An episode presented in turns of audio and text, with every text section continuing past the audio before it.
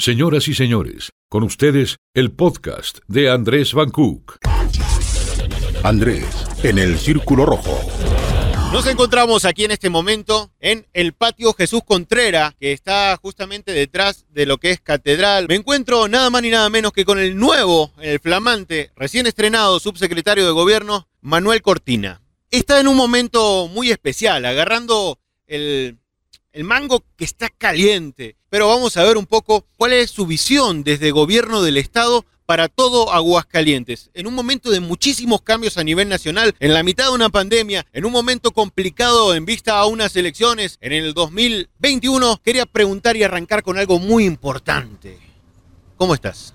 Gracias, muy bien Andrés, encantado en saludarte finalmente personalmente después de haberte visto en redes, en radio, en varios lugares, escucharte en radio. Encantado de saludarte personalmente. Bien, gracias a Dios, todo en orden. Eso me alegra muchísimo. Quiero preguntarte cómo es tu nuevo puesto, porque entras en un nuevo puesto, en un gobierno del Estado que le quedan dos, tres años. ¿Cómo te estás enfrentando a esta nueva etapa en el gobierno de Aguascalientes?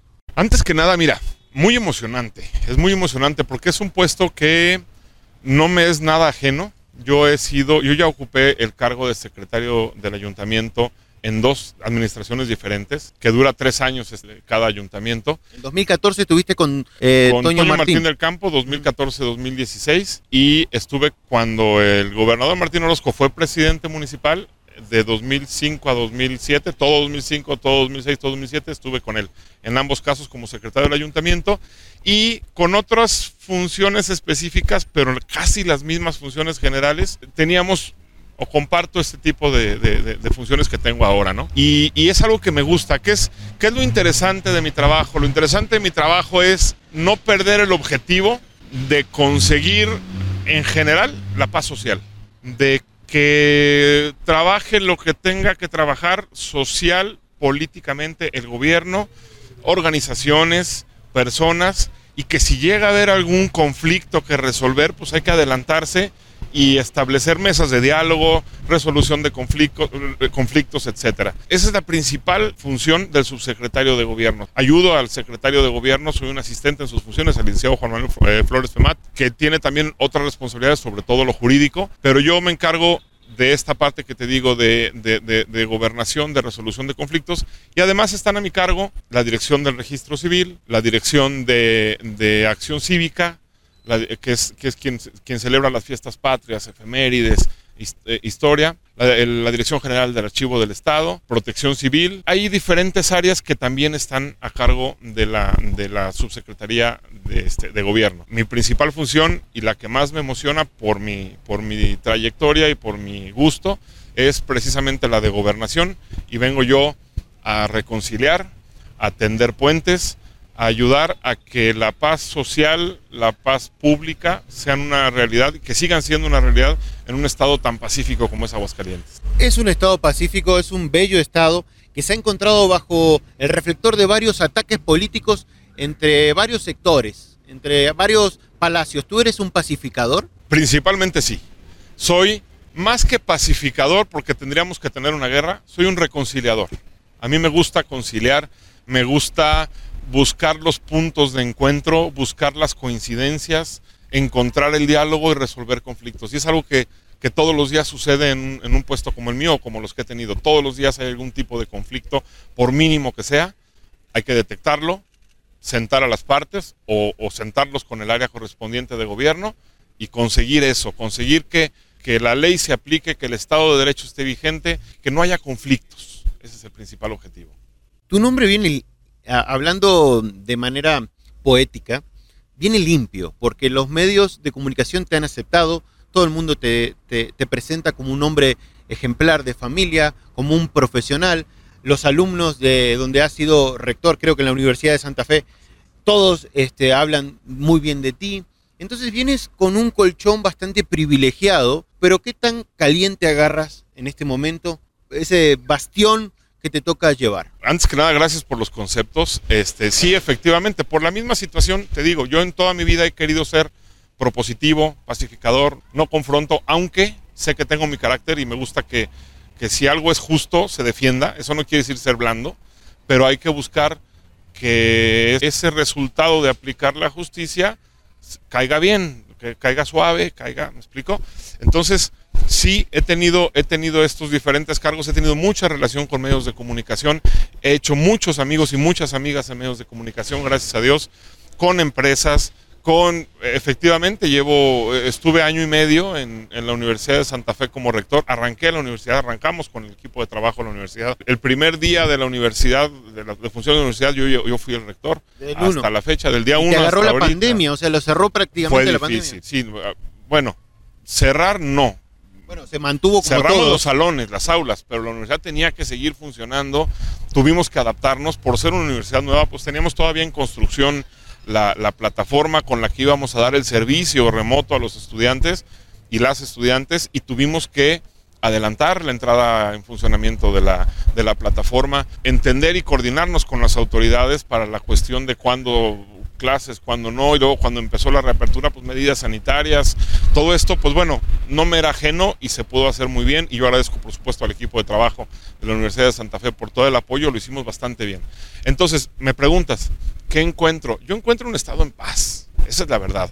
Encuentro un liderazgo del gobernador notable, muy notable y actual y existente encuentro una, unas líneas de trabajo dictadas por el gobernador al secretario general de gobierno muy claras, que es trabajo, es decir, no grilla, que es prevalecencia del Estado de Derecho, cumplimiento de la ley, mucha atención a lo jurídico. Encuentro un jefe, un secretario general de gobierno eh, con una visión social de también de una persona trabajadora, limpia, honesta, intachable, que llegué y me dijo, tú te integras a ayudarme. O sea, fíjate la, humildad de un jefe que no te dice, tú vas a hacer esto. Se dice, necesito tu ayuda, intégrate. Entonces encuentro una relación eh, eh, laboral maravillosa con, con mi jefe, con, con quien ya he trabajado. No, no, no hemos sido parte de la misma estructura, pero hemos hecho muchas cosas en común. No me costó ningún trabajo este, integrarme con él. De hecho, me insistió en que, en, que, en que trabajara con él cuando yo más bien buscaba... ¿Dudabas? No dudaba de, de apoyar, sino... Volver a meterte. De mis funciones me dijo, no, te necesito y te necesito aquí va, entramos, ¿por qué? Porque lo conozco, sé, de sus buenas intenciones, sé de su limpieza de, mente, de su claridad jurídica y sé que, supe que por ahí era, ¿no? Entonces, e, ese es el ambiente interno laboral que encuentro y encuentro un estado que sigue siendo pacífico. Tenemos sí problemas de, de ciudades grandes, pero aún las posibilidades de resolverla como ciudades no tan grandes. Tenemos al alcance mucha gente de buena voluntad, hombres y mujeres que lo que les interesa es trabajar y que les dejen trabajar, que lo que buscan es un, Estado poco invasivo, un Estado facilitador y un gobernador con su gabinete que ha buscado que sea por ahí, no siempre se puede. No siempre y todo el mundo le llega bien el mensaje. Y luego también hay que decirlo, hay, de repente nos encontramos gente que nomás va por lo suyo independientemente de lo que pase alrededor. Ahí es donde tiene que entrar un poquito el Estado y decir, momento, lo justo es esto, lo legal es esto, el Estado de Derecho debe prevalecer, vamos dialogando y vamos viendo cómo sí. Ese es el, ese es el fondo. ¿Qué tal es trabajar con, Martín Orozco, con el gobernador? Bien, es, eh, es mi primera semana de trabajo con él reciente. La última vez que trabajé con él, yo fui su secretario del ayuntamiento. Es, es un hombre, es un líder muy organizado, muy buen administrador, es un administrador excepcional que trae los números micros y macros del Estado en, el frente de la mente y en la punta de la lengua, trae todo lo maneja aquí, no, no, no puedes trastabillar en un dato, en una cifra, en una cantidad, porque inmediatamente se da cuenta. Sí es exigente, pero es respetuoso de las, de las personas y de la voluntad de los demás. Pero principalmente es un excelente administrador y es un excelente administrador público. Hablaste de construir puentes. ¿Qué tal va la construcción del puente entre Palacio y Palacio? Estamos empezando apenas. Yo le apuesto a que se va a poder. Espero que muy pronto haya buenos resultados. No digo más porque eh, probablemente pueda yo tocar este, fibras, sensibles. Vamos, vamos dejando que suceda, pero le veo posibilidades. ¿eh? Porque de vista a unas elecciones, a excepción de como tú lo veas, como comunicador veo que de vista a las elecciones del 2021-2022, indiscutiblemente debería haber una muy buena unión entre ambos palacios, ya que son del mismo partido, para enfrentarse quizás a un Morena que en todos los otros estados del país ha estado haciendo ruido, menos aquí. Aquí tengo que decir una cosa. Como servidor público, servimos a todos, no importa si es Morena o cualquier otro partido. Es decir, no me va a preocupar el color. Efectivamente, los gobiernos vienen propuestos por partidos políticos y en el caso de Aguascalientes, en la capital, tanto el municipio como el gobierno del estado proceden del mismo partido y uno esperaría comunicación, por lo menos un, ánimo institucional de equipo. Y también es cierto, no está totalmente sanado, tiene sus está de cierta forma roto, no totalmente desquebrajado, pero, pero tiene sus grietas. Hay que llegar a solucionarlas, no con un fin electoral. Déjame te digo, no es un fin electoral definitivamente. Es un fin de entregar buenas cuentas. Si el partido que propuso a estos dos gobiernos quiere presumir las buenas cuentas que sus gobiernos entregan, fabuloso. Pero nosotros buscamos entregar buenas cuentas. Buenas cuentas económicas, políticas, de salud, de todas las responsabilidades, municipios, servicios públicos, etcétera. Queremos entregar buenas cuentas y ese es el, a, todos, sin mirar colores partidistas. Me encantaría un día poder hacerles una entrevista en conjunto a ti y al secretario del municipio también. Encantado, Jaime Beltrán es buen amigo. Con Jaime sería buen, interesantísimo tener ese ping-pong entre los tres. Ojalá que algún día se nos dé. Esperemos. Y bien, Aguascalientes en pandemia, ¿cómo lo ves? Yo creo que Aguascalientes es uno de los, em, de los estados que mejor lo han sorteado. Hay que entender que la, que la pandemia es un problema externo. No es un problema que generamos ni que provocamos. Es un problema que llegó y que hay que sortearlo, no, no, no hay que rehusarle. Eh, el gobernador del estado, con su visión administrativa, dijo qué es, lo que, qué es lo peor que puede pasar. Lo peor que pudiera pasar es que no hubiera espacio suficiente para atender a los enfermos que requieren atención. Sabemos que el 80% de la población enferma ni siquiera presenta síntomas. Sabemos que los síntomas se presentan en un 20% de los contagiados y que del 20%, de 20 que se van a contagiar, probablemente 4, 5 o 6 estén en riesgo de muerte. Los demás, con atención médica, pueden salir. Lo peor que nos puede pasar es que los que no estaban en riesgo de muerte pero estaban enfermos no alcancen atención médica y entonces nos vaya peor. Eso es lo peor que nos puede pasar. Lo mejor que nos puede pasar es que incluso el número de fallecimientos esperados de acuerdo a las cifras nacionales se reduzca en Aguascalientes. Déjame te digo que en Aguascalientes tenemos suficientes camas COVID, es decir, la cama, el instrumental y el personal para atender al enfermo para, para atender a más de 150 personas y están ocupadas probablemente cerca del 30 o menos. Si no me equivoco, por ahí está el número. Al día de hoy.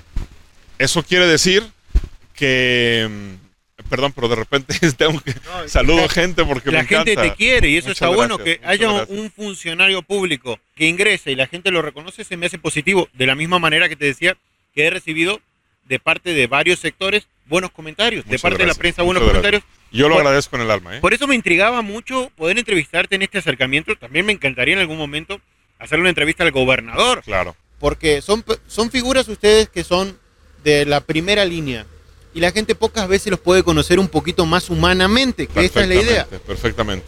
Sí, muchas gracias y para eso estamos. Bien, te decía entonces, tenemos, estamos preparados, el Estado de Aguascalientes está preparado para recibir dos veces más, además de los enfermos, dos veces más de enfermos. Número uno, estamos bien preparados y hay suficiente disponibilidad de camas, insisto, completas. Número dos, estamos bien diagnosticados. Somos de los estados que más pruebas ha aplicado. No somos el número uno, pero estamos en los tres o cuatro primeros estados con mayor pruebas.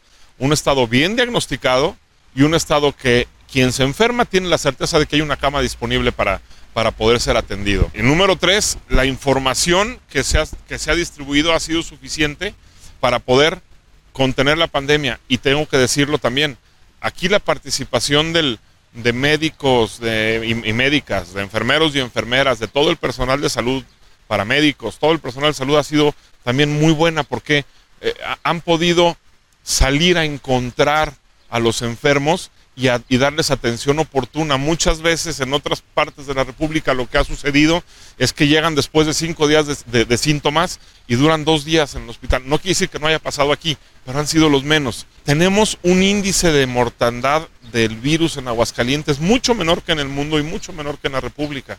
Estamos preparados para recibir a quienes necesiten atención hospitalaria y estamos bien diagnosticados.